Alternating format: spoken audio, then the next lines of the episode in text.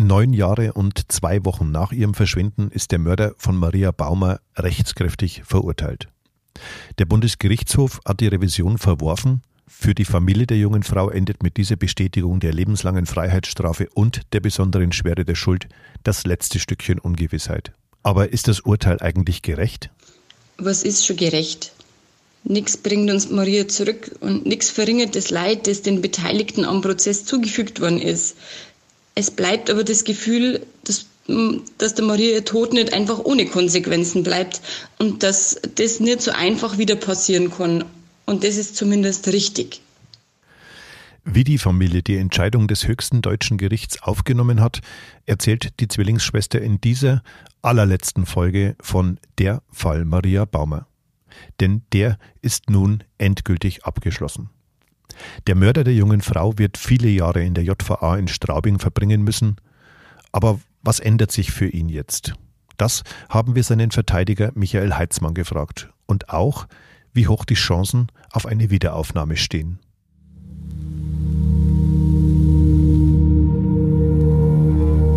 Der Fall Baumer. Spuren, Hintergründe, Analysen.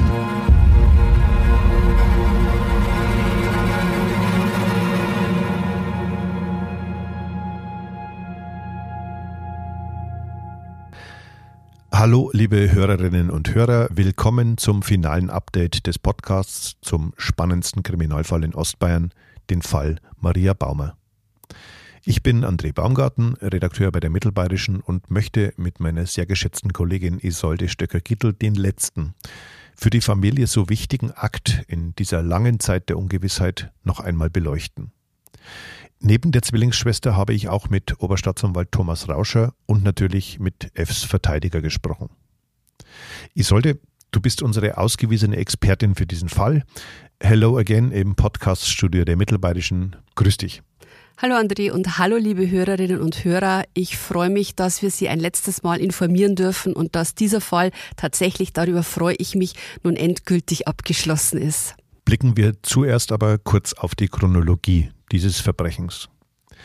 Am 25. Juni 2012 wurde die 26-Jährige zuletzt gesehen, bei einem Grillabend mit der Familie ihres Ex-Verlobten. Dann war Maria Bammer weg. Angeblich in Hamburg, wie er sagte, doch sie kam nie wieder. Am 8. September 2013 wurden bei Bernhardswald ihre sterblichen Überreste gefunden. Der Lebensgefährte wurde kurz darauf festgenommen, kam aber mangels Beweisen im November wieder frei. Gut zweieinhalb Jahre später stand der ehemalige Krankenpfleger dann doch vor Gericht. Allerdings nicht für Marias Tod, sondern wegen sexuellen Missbrauchs von zwei Kindern bei den Domspatzen und weil er eine junge Patientin betäubte, die er im Bezirkskrankenhaus kennengelernt hatte. Das gestand F damals auch. Zwei Jahre auf Bewährung lautete das Urteil. Klarheit, was mit ihrer Tochter und Schwester passiert ist, bekam die Familie Baumer jedoch nicht. Erst am 12. Dezember 2019 überschlugen sich die Ereignisse. Durch modernere Analysemethoden gab es neue Beweise gegen den Ex-Verlobten. Der aufwendige Indizienprozess startete dann am 4. Juli 2020 und endete mit einem eindeutigen Urteil. F wurde am 6. Oktober vergangenen Jahres des Mordes schuldig gesprochen. Das Gericht stellte zudem die besondere Schwere der Schuld fest. Und jetzt ist das Urteil rechtskräftig. Der BGH wies die Revision ab. Ich sollte, wenn du heute so zurückblickst auf diesen wirklich außergewöhnlichen Fall, was wird es sein, was in vielen Jahren, wenn du mal in Ruhestand gehst, dann hängen bleibt? Das wird so einiges tatsächlich sein, weil ähm, der Fall weit über das normale Maß ähm, von Kriminalfällen, die wir sonst zu behandeln, hinausging. Also für mich wird sicherlich hängen bleiben, ähm, dass das in so einer in einer Familie passiert ist, wo man sowas nicht erwartet. Das mhm. ist also in, in so einer Idylle, möchte ich fast schon sagen, wo man denkt, da sind, äh, denen geht's allen gut, die sind alle glücklich und da erwartet man so ein Verbrechen einfach nicht. Ja. Und das ist aber auch etwas, was ähm, mich, woran ich mich nicht nur erinnern werde, sondern das äh, hat mich auch irgendwo jetzt ein Stück weit geprägt. Ich merke es jetzt schon, ich habe eine Tochter, die ist 17 Jahre alt mhm. und ich habe da Ängste entwickelt, äh, tatsächlich, äh, wenn die unterwegs ist, äh, die ich vielleicht halt vorher in der Form gar nicht hatte, weil ich mir denke, es kann immer was äh, passieren und vor allem auch diese Geschichte mit Medikamenten in Getränke untermischen, ja. das ist mir seit diesem Fall unwahrscheinlich bewusst. Und ähm, aber was ich mich sicherlich auch immer erinnern werde, ist einfach die Art, wie der Täter vorgegangen ist, sich in eine Sendung wie Aktenzeichen XY zu setzen und den, den äh, verängstigten, trauernden äh, Verlobten zu spielen. Ja. Ähm, das ist, ich möchte schon sagen, eine Niedertracht, Perfide. wie ich sie äh, noch nie bei einem Menschen erlebt habe. Also wie, ja. jemand so handeln kann, das wird mir immer ein Rätsel bleiben. Und ich nehme was sehr Positives mit, weil ich habe in der Familie Baumer, die, die habe ich so gut kennenlernen dürfen über die Jahre, mhm. die sind mir total ans Herz gewachsen und ich freue mich auch sehr, dass der Kontakt ähm, jetzt auch nach der Aufarbeitung des Falls noch Bestand hat und immer wieder mal von ihnen ähm, ich äh, was höre, wie es ihnen geht. Okay. Und ebenfalls auch zu dem zweiten Opfer, über das wir ja hier im Podcast auch ein paar Mal gesprochen ja. haben. Auch zu der Familie besteht noch ein Kontakt und das ist das Schöne, was ich daraus mitnehme, weil ich mich auch freue, äh, wenn ich höre, dass ihnen jetzt langsam allen besser geht. Das ist auch unüblich, oder? Also normalerweise ja. äh, verfliegen solche Geschichten ja. trotz allem schnell. Ja, ja. Das ist nicht der Alltag. Das ist nicht der Alltag und es ist sicherlich auch journalistisch, wenn man jetzt mal ehrlich ist, nicht hochprofessionell ähm, den Kontakt zu einer Familie zu halten. Und trotzdem ist aber da was zusammengewachsen. Ähm, das kann man ab einem bestimmten Zeitpunkt gar nicht mehr beeinflussen, weil einem das Schicksal selber so nahe geht, mhm, dass mhm. man eine, eine Empathie entwickelt, die, die sich immer mit jedem Gespräch weiterentwickelt. Und irgendwann merkt man dann schon, vielleicht ist das jetzt schon ein kleiner Schritt zu viel, was ähm, das professionelle Handeln eines Journalisten betrifft. Und gleichzeitig ist es aber auch so, dass ich mir in, an diesem Punkt gedacht gedacht habe, ich wünsche der Familie einfach, dass dieser Fall geklärt wird. Und ich glaube, äh, das kann man einem Journalisten auch nicht verdenken. Der ist auch ein Mensch und der Exakt. hat auch Gefühle und deswegen denke ich, geht es hier in dem Fall auch in Ordnung. Also zum einen glaube ich, dass das natürlich immer die Frage der Ebene ist, auf der sich sowas bewegt. Das macht es nicht minder professionell in der journalistischen Arbeit, äh, solange ich die natürliche Distanz Ganz wahre genau. und meine Position als Journalist nicht für irgendwas missbrauche oder ausnutze. Und das, äh, glaube ich, würde jeder, der dich kennt, unterschreiben, dass das nicht so ist. Dennoch sind wir auch Menschen, auch als Journalisten und auch wir haben Emotionen, wir haben Gefühle. Mhm. Ähm, da nehme ich mich überhaupt nicht aus. Ich habe ein viel kleineres Kind, aber durch meine Arbeit so viel mit den Abgründen des menschlichen Daseins zu tun, dass ich auch sehr, sehr vorsichtig bin und dass ich mir, die ist noch so jung, äh, da, da habe ich möglicherweise noch Einfluss drauf. Bei einer 17-Jährigen, das wirst du wissen. Da ändert sich schon. Genau, da wird es ein bisschen anders sein. Ähm, trotz allem und auch trotz aller professioneller Neutralität. Hattest du denn nicht auch schon früh einen Verdacht? Den hatte ich und den habe ich mir aber tatsächlich immer wieder mal verboten.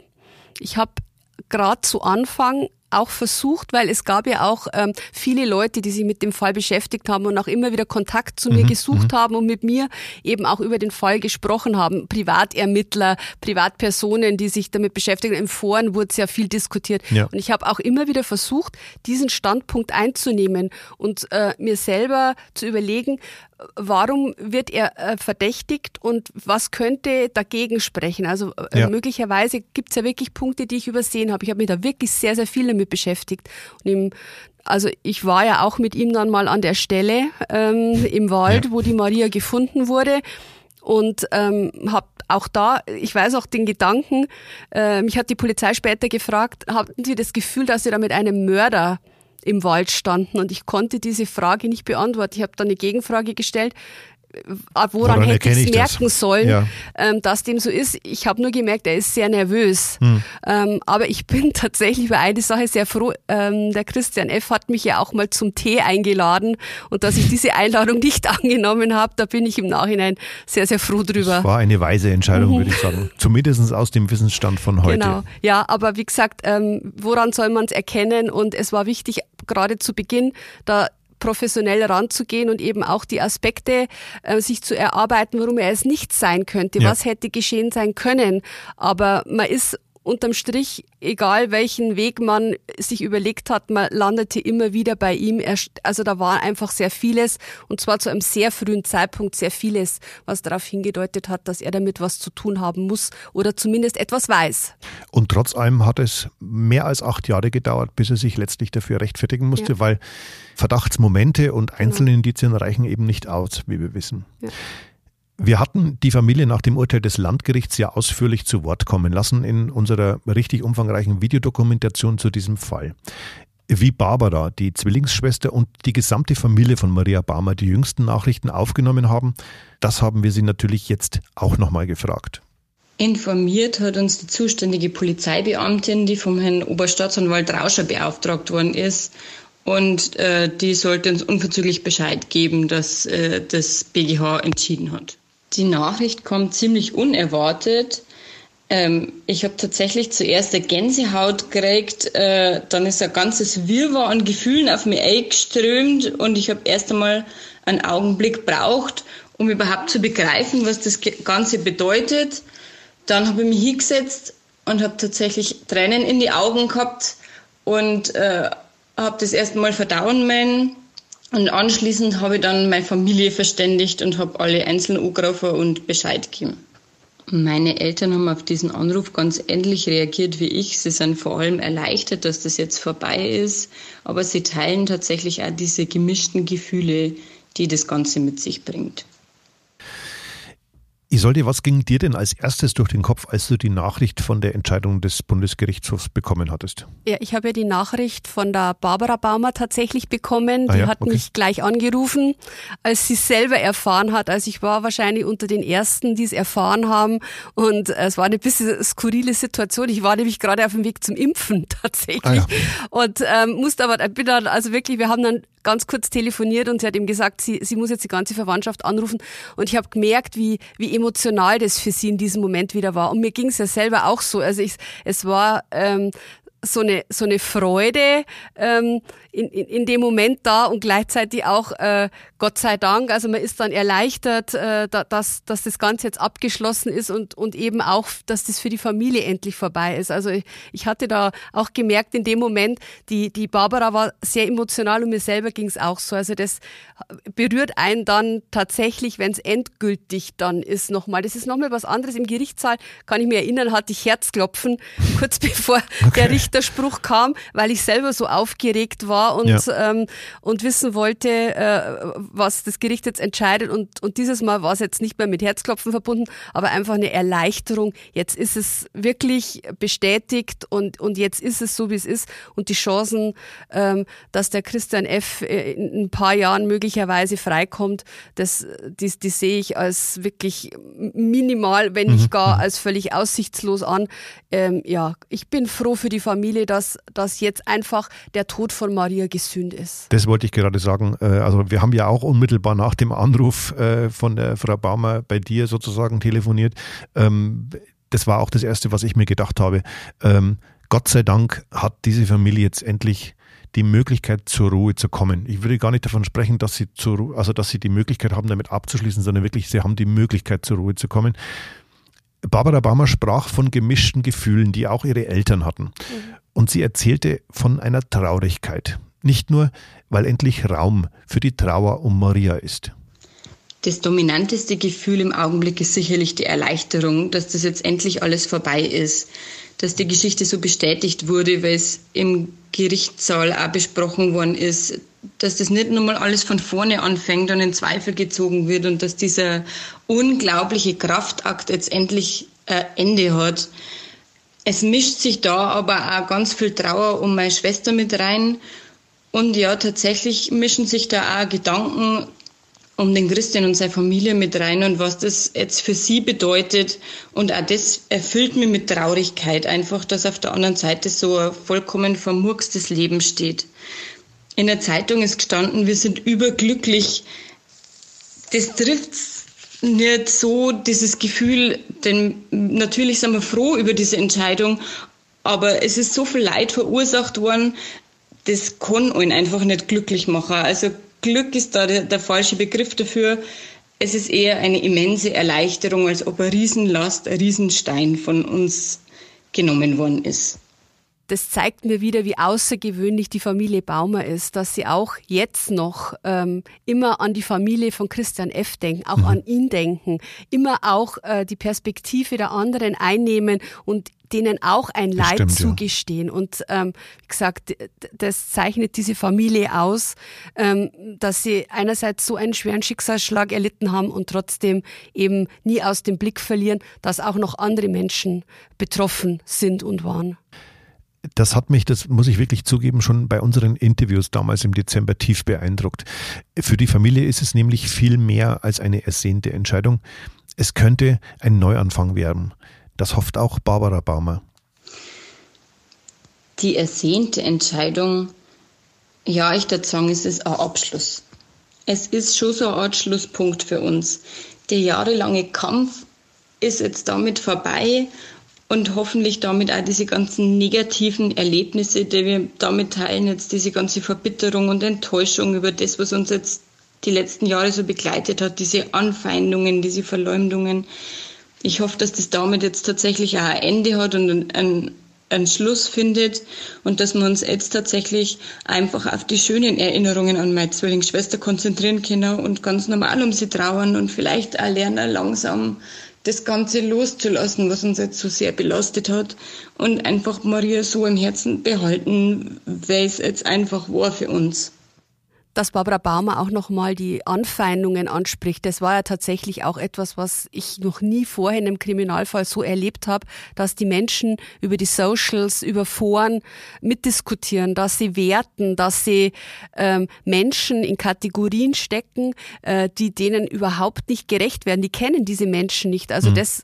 war auch etwas, was mich selber sehr erschüttert hat, weil ich das in der Form noch nie wahrgenommen habe.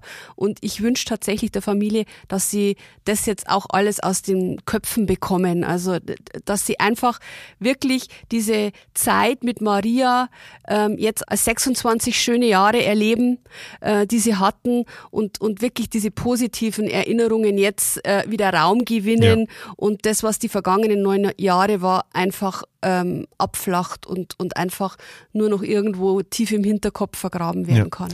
Ich kann mich noch sehr gut an das Interview erinnern, als die Barbara Baumer erzählt hat, als sie mit ihren Kindern am Grab von der Maria war und dort angesprochen worden ist. Also, mit Kindern ihres Bruders, glaube ich, war sie am Grab und dann hat sie jemand angesprochen.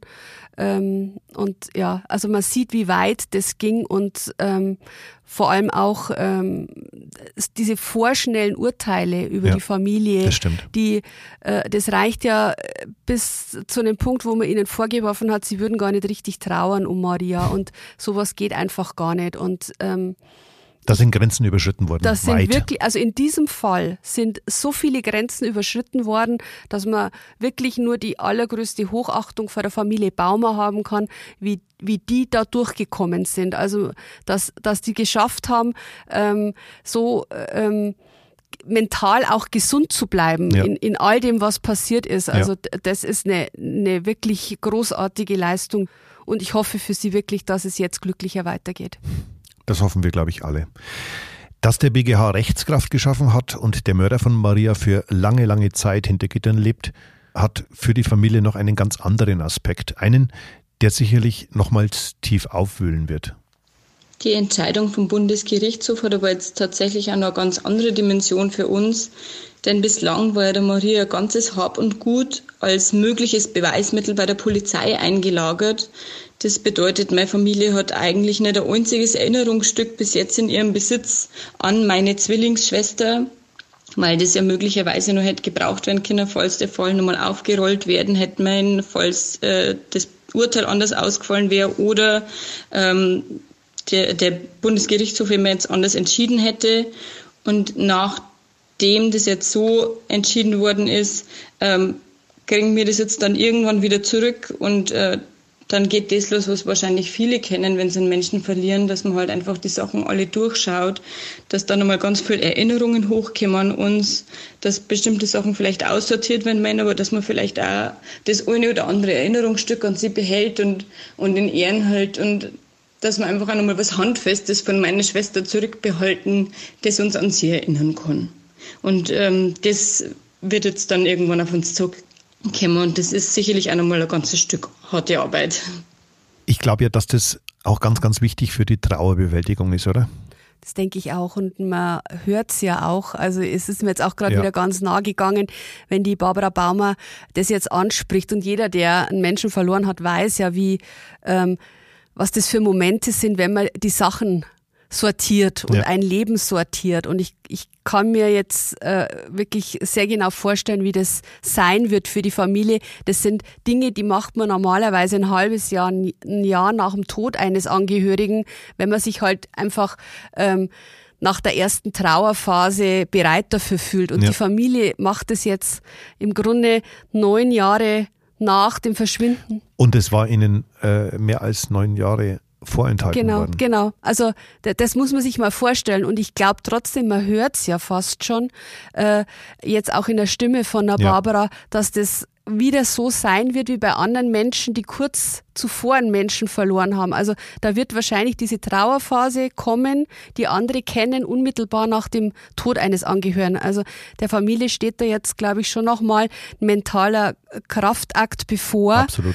Und ähm, ich glaube, es wird ihnen aber auch ähm, ganz gut tun, sich jetzt damit auseinanderzusetzen, weil sie jetzt die Ruhe haben werden und, und weil sie sich wirklich auf die Maria konzentrieren können und weil sie jetzt auch das Wissen haben, das Urteil ist rechtskräftig, es ist Gerechtigkeit eingetreten und deswegen werden sie einen anderen Blick jetzt ähm, auf alles haben und mit einem anderen Gefühl an, an, diesen, an diesen Moment jetzt rangehen, wo sie die Sachen erhalten.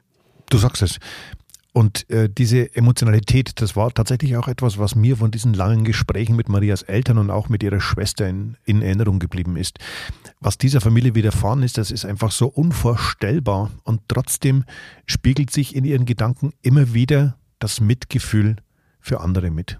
Genau, also das macht ja diese Familie, ich wiederhole mich, so einzigartig, dass sie nie nur sich selber sehen, sondern das wirklich auch auf ihr Umfeld äh, beziehen und, und immer auch Respekt und, und ähm, gegenüber der Familie des Täters äh, beweisen. Also äh, da ist ähm, da, da hat sich nichts verändert in dem Verhältnis zur Familie. Natürlich hat sich ähm, zum Täter etwas verändert. Also das hm. kann ja nicht anders sein. Wenngleich sie ihn immer noch selbst, Christian nennt. Und selbst, genau, und selbst hier ist immer noch so ein Gefühl von früher, ähm, glaube ich, schwingt da ja. mit, dass er einfach ja auch der Maria sehr gut getan hat. Das haben sie ihm ja auch nicht vergessen. Er, es war ja jemand, äh, de, den die Maria geliebt hat. Also sie, sie, sie hassen ihn ja auch nicht. Das haben sie ja auch in der Doku damals ja. mehrfach betont, sondern da ist noch ein Gefühl da, aber eben jetzt ein sehr differenziertes. Aber die Familie, die nichts dazu kann, die bleibt weiterhin für sie eine Familie, mit der sie auch Mitleid haben, weil sie genauso Leid erfahren haben. Sie haben in gewisser Weise ja auch einen Menschen verloren. Und dass die Baumers das nicht aus den Augen verlieren, das, wie das gesagt, also das macht sie wirklich zu einer außergewöhnlichen Familie. Absolut. Ein Dreivierteljahr liegt der Prozess mittlerweile zurück, auch in den gängigen Kriminalforen, wo der Fall, du hattest es vorhin schon mal angedeutet, wirklich intensivst diskutiert worden ist, ist es sehr still geworden. Lass uns nochmal auf diesen 6. Oktober 2020 zurückblicken, als Richter Dr. Michael Hammer das Urteil sprach. Deutlicher hätte es eigentlich nicht sein können, oder? Das ist so. Also äh, das fand ich schon damals im Gerichtssaal sehr beeindruckend, wie der Dr. Hammer ähm, den Fall vorgetragen hat und auch, äh, wenn man ihn nicht kennt, ich muss ihn vielleicht noch mal ein bisschen als Typ beschreiben. Er ist ja ein sehr sehr ruhiger äh, Richter, der im, im Gerichtssaal auch immer so eine angenehme Atmosphäre ähm, ja, zu erzeugen genau. äh, weiß und er war so klar und so deutlich in diesem Urteil und auch in seinen Worten.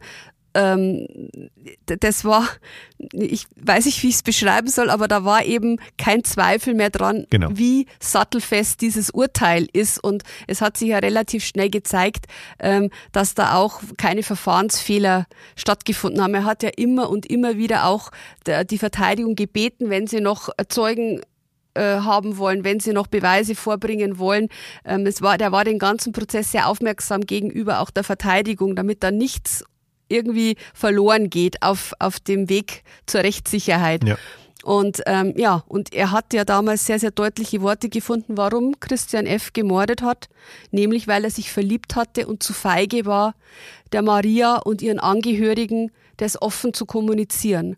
Und ähm, das ist auch etwas, was mir sehr präsent in Erinnerung geblieben ist, weil ich, weil, weil das so, ja, das traf einen so wie ein Schlag, dass jemand äh, mordet, weil er nicht in der Lage ist, es auszusprechen. Weil er zu feige ist. Ja, also das ist schon auch äh, ein außergewöhnlicher Urteilsspruch damit geworden. Einfach, wenn man diesen, diesen Faden, der sich dann durchzieht, eben, er hatte sich verliebt. Das war ja auch immer wieder das Thema, ähm, diese junge Patientin, die nichts von ihm wollte und, und er hat alle Anstrengungen da reingepackt. Hunderte statt, Nachrichten in Hunderte Nachrichten Zeit. geschickt und statt, dass er irgendwann sich ein Herz fasst und sagt, Maria, ich, ich will dich nicht mehr heiraten, tötet er sie. Das, also, das kann ich mir bis heute immer noch, also da reicht meine Vorstellungskraft bis heute nicht aus, wie ein Mensch diese kriminelle Energie aufbringen kann, einen Menschen, den man liebt und mit dem man seit Jahren zusammen ist, ja. zu töten, weil ich es nicht aussprechen kann. Also es, du merkst schon wieder, ich gerate in Wallung, das hinterlässt mich immer noch fassungslos. Äh, da bin ich voll und ganz bei dir, wobei ich aber auch glaube, dass ähm, er sicherlich glücklich war mit ihr. Ich mir aber gut vorstellen kann, dass ihr Erfolg, das abgeschlossene Studium, der neue Job etc., ähm, dass sie äh, mit wirklich beiden Beinen fest im Leben stand und sein, ich will es nicht als, als Scheitern bezeichnen, aber sein Stand im Leben mit dem schwierigen Medizinstudium, das nicht voranging und so weiter, das hat auch ein Quäntchen dazu beigetragen. Es gab aber noch einen Moment im Prozess, der vor allem der Familie viel bedeutete als nämlich Oberstaatsanwalt Thomas Rauscher sich zu Beginn seines Plädoyers bei Ihnen entschuldigte. Ja, genau. Da ging es einfach darum, dass er das Verfahren 2018 mal kurzzeitig eingestellt worden war, weil man eben keine Beweise hatte, um eine Anklage zu führen. Also die Staatsanwaltschaft mhm. war zu der Entscheidung gekommen, es würde nicht reichen. Also wir, mhm. wir würden keinen Prozess äh, gewinnen können, möglicherweise noch nicht mal eine Hauptverhandlung äh, bekommen, was im Nachhinein ja so nicht stimmte. Also da, da, da muss man, wenn man die ganze Geschichte kennt, natürlich auch sagen, da waren Staatsanwälte, die nach Jahren vermutlich auch irgendwie müde waren, den Fall vom Tisch haben wollten. Da spielte vieles mit rein. Also es gab keinen neuen Ansatz, man wusste nicht mehr so recht, was können wir noch tun? Und irgendwann muss ja auch zugunsten eines Beschuldigten natürlich eine Entscheidung getroffen werden. Also irgendwann richtig, muss man sagen, ja. ja. jetzt entweder klagen wir an oder wir stellen ein. Also irgendwas ja. muss jetzt passieren. Und die kamen halt nicht weiter. Und ein Glück war, das muss man im Nachhinein sagen, dass äh, dann der Oberstaatsanwalt Rauscher ins Spiel kam. Jung, völlig unbelastet, kam ganz neu dazu ja. und der hatte einfach einen anderen Blick und der war motiviert und wollte da nochmal einfach neue Ermittlungen in Gang bringen und das war genau das Richtige. Also ich würde die Motivation der, der, der vorherigen Staatsanwälte gar nicht in Zweifel ziehen, sondern tatsächlich dieser neue Blick, dieser genau, dieser neue Ansatz, genau, äh, frischer Ansatz, Wind äh, jetzt, jetzt genau. lasst uns das alles nochmal, ich kann mich da auch an, an das Interview erinnern, ähm, das war auch irgendwo sein Anspruch, so mhm. sich mit in enger Zusammenarbeit mit der Kripo damals äh, nochmal an den Tisch zu setzen und zu sagen, was haben wir und was können wir noch suchen. Genau, genau. Und das war sicherlich, dass er das gewagt hat, äh, auch nochmal zu sagen, wir schauen alles Beweismaterial nochmal durch.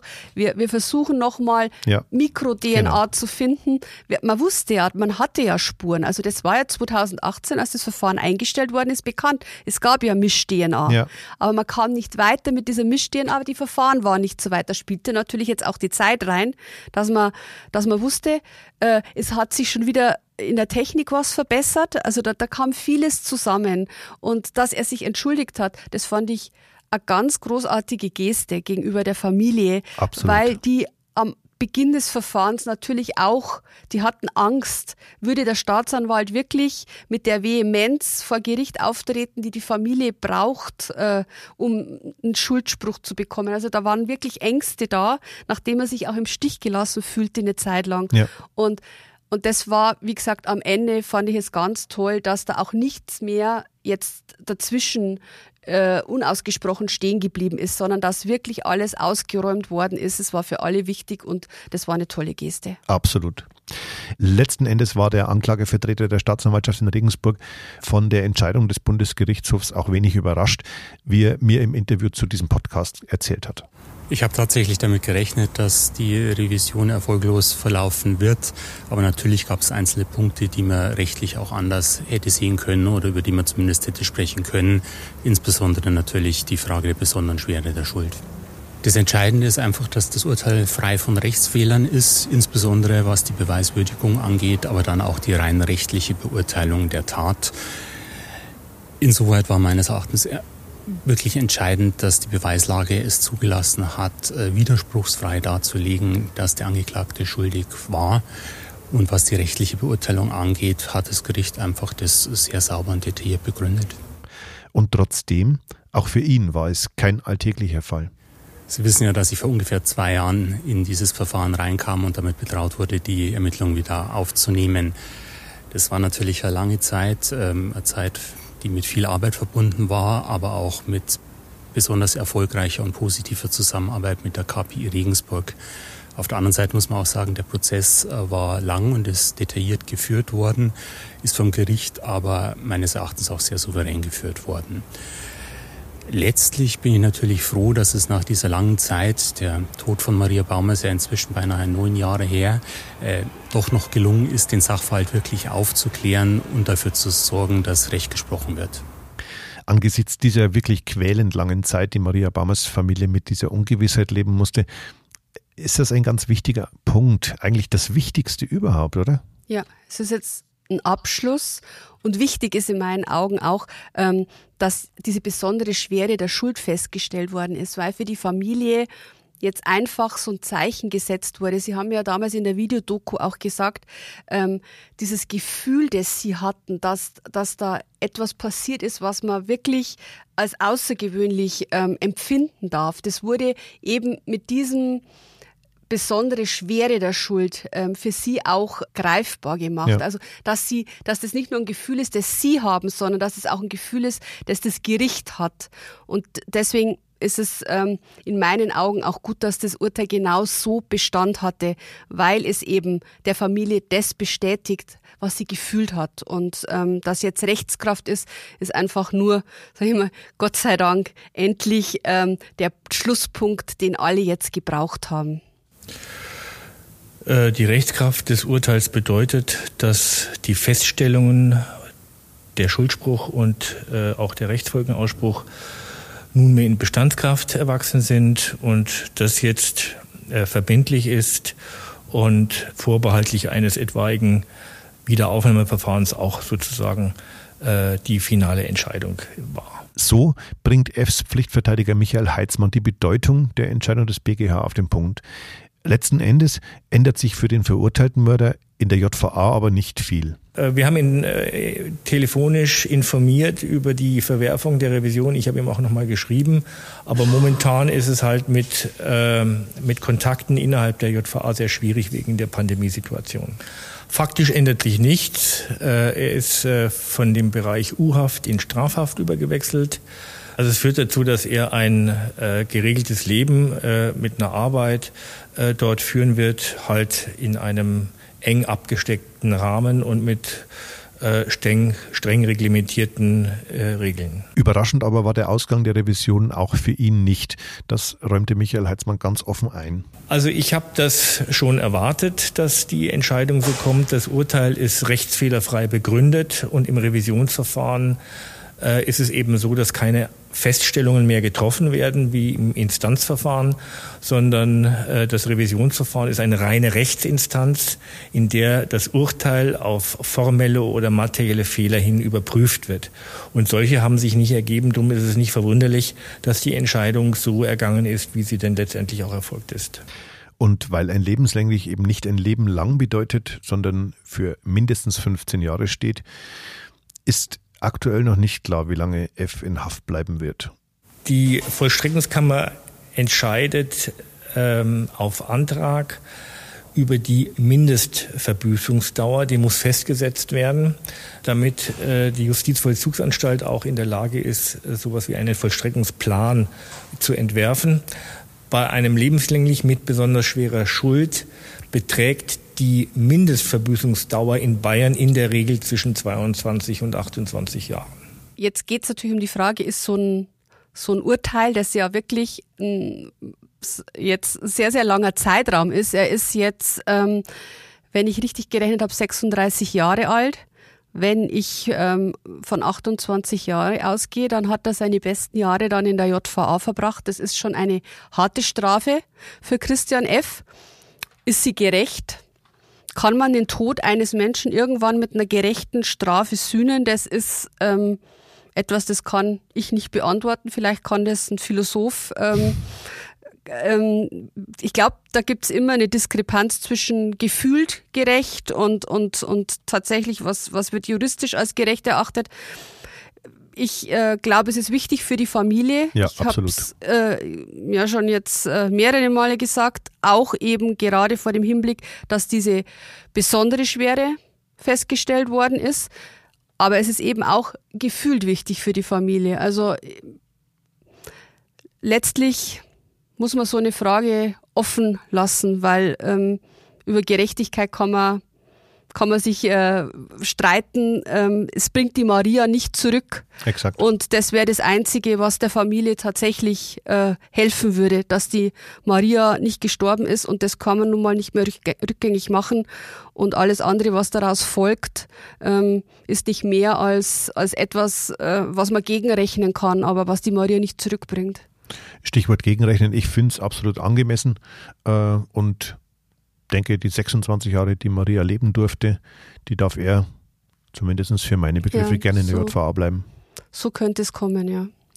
Im Interview sprach Michael Heitzmann auch ganz von selbst das Thema Wiederaufnahme an. Da habe ich natürlich mal nachgehakt.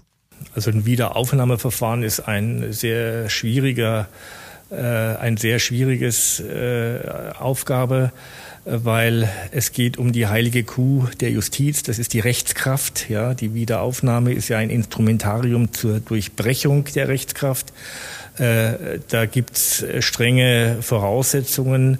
Ähm, ein Wiederaufnahmeverfahren zugunsten eines Verurteilten ist davon abhängig, inwieweit man zum Beispiel neue Tatsachen äh, äh, vorbringen kann, die möglicherweise zu einer anderen Beurteilung des Sachverhalts führen. Da stellt sich mir natürlich die Frage, sieht Michael Heitzmann hier wirklich realistische Chancen? Auch das habe ich ihn natürlich gefragt. Im Augenblick nicht. Isolde, was meinst du? Naja, da schließe ich mich dem Verteidiger jetzt einfach mal an. Ähm, was sollen neue Beweismittel sein? Er hat eingeräumt, zumindest das hat er eingeräumt, dass er die Maria vergraben hat. Ähm, wer hätte in der Nacht sonst die Medikamente, die, die, die sie letztlich äh, zu Tode gebracht haben, verabreichen sollen? Also da müsste jetzt schon irgendjemand auf dem sogenannten Sterbebett, wie es oft heißt, noch eine Lebensbeichte ablegen, aber das kann ich mir jetzt ehrlich gesagt nicht vorstellen. Also und was wären was wären andere Beweise, die in die Richtung führen können? Der große Unbekannte, den man ja im in, der, in den Ermittlungen immer wieder vorgebracht hat. Also da gab es ja, ja, immer wieder, äh, kann, kann ein, ein Sexualstraftäter, der auf der Durchreise war, der Täter sein. Das hat sich ja alles zerschlagen. Also in meinen Augen gibt es keinerlei Ansätze mehr, wie der Fall neu aufgerollt werden könnte. Sehe ich genauso. Was bleibt nach so vielen Tagen, Wochen, Monaten, Jahren voller Lügen rund um eine so schier unfassbare Tat? Am Ende, wie so oft, leider nur viele, viele Menschen, die für etwas leiden mussten, das sie nicht zu verantworten haben. Und das ist wirklich traurig. Und damit sind wir am Ende. Das letzte Wort soll in diesem Fall Barbara Baumer haben, der für immer ein wichtiger, ein geliebter Teil von sich selbst fehlen wird, der durch die Hand des Menschen, dem Maria Baumer am meisten vertraute, der Zwillingsschwester genommen worden ist. Dankeschön, liebe Isolde. Danke an die Zuhörerinnen und Zuhörer und auf Wiederhören. Danke Ihnen für Ihre Zeit und alles Gute. Nichts bringt uns Maria zurück und nichts verringert das Leid, das den Beteiligten am Prozess zugefügt worden ist. Es bleibt aber das Gefühl, dass, dass der Maria ihr Tod nicht einfach ohne Konsequenzen bleibt und dass das nicht so einfach wieder passieren kann. Und das ist zumindest richtig.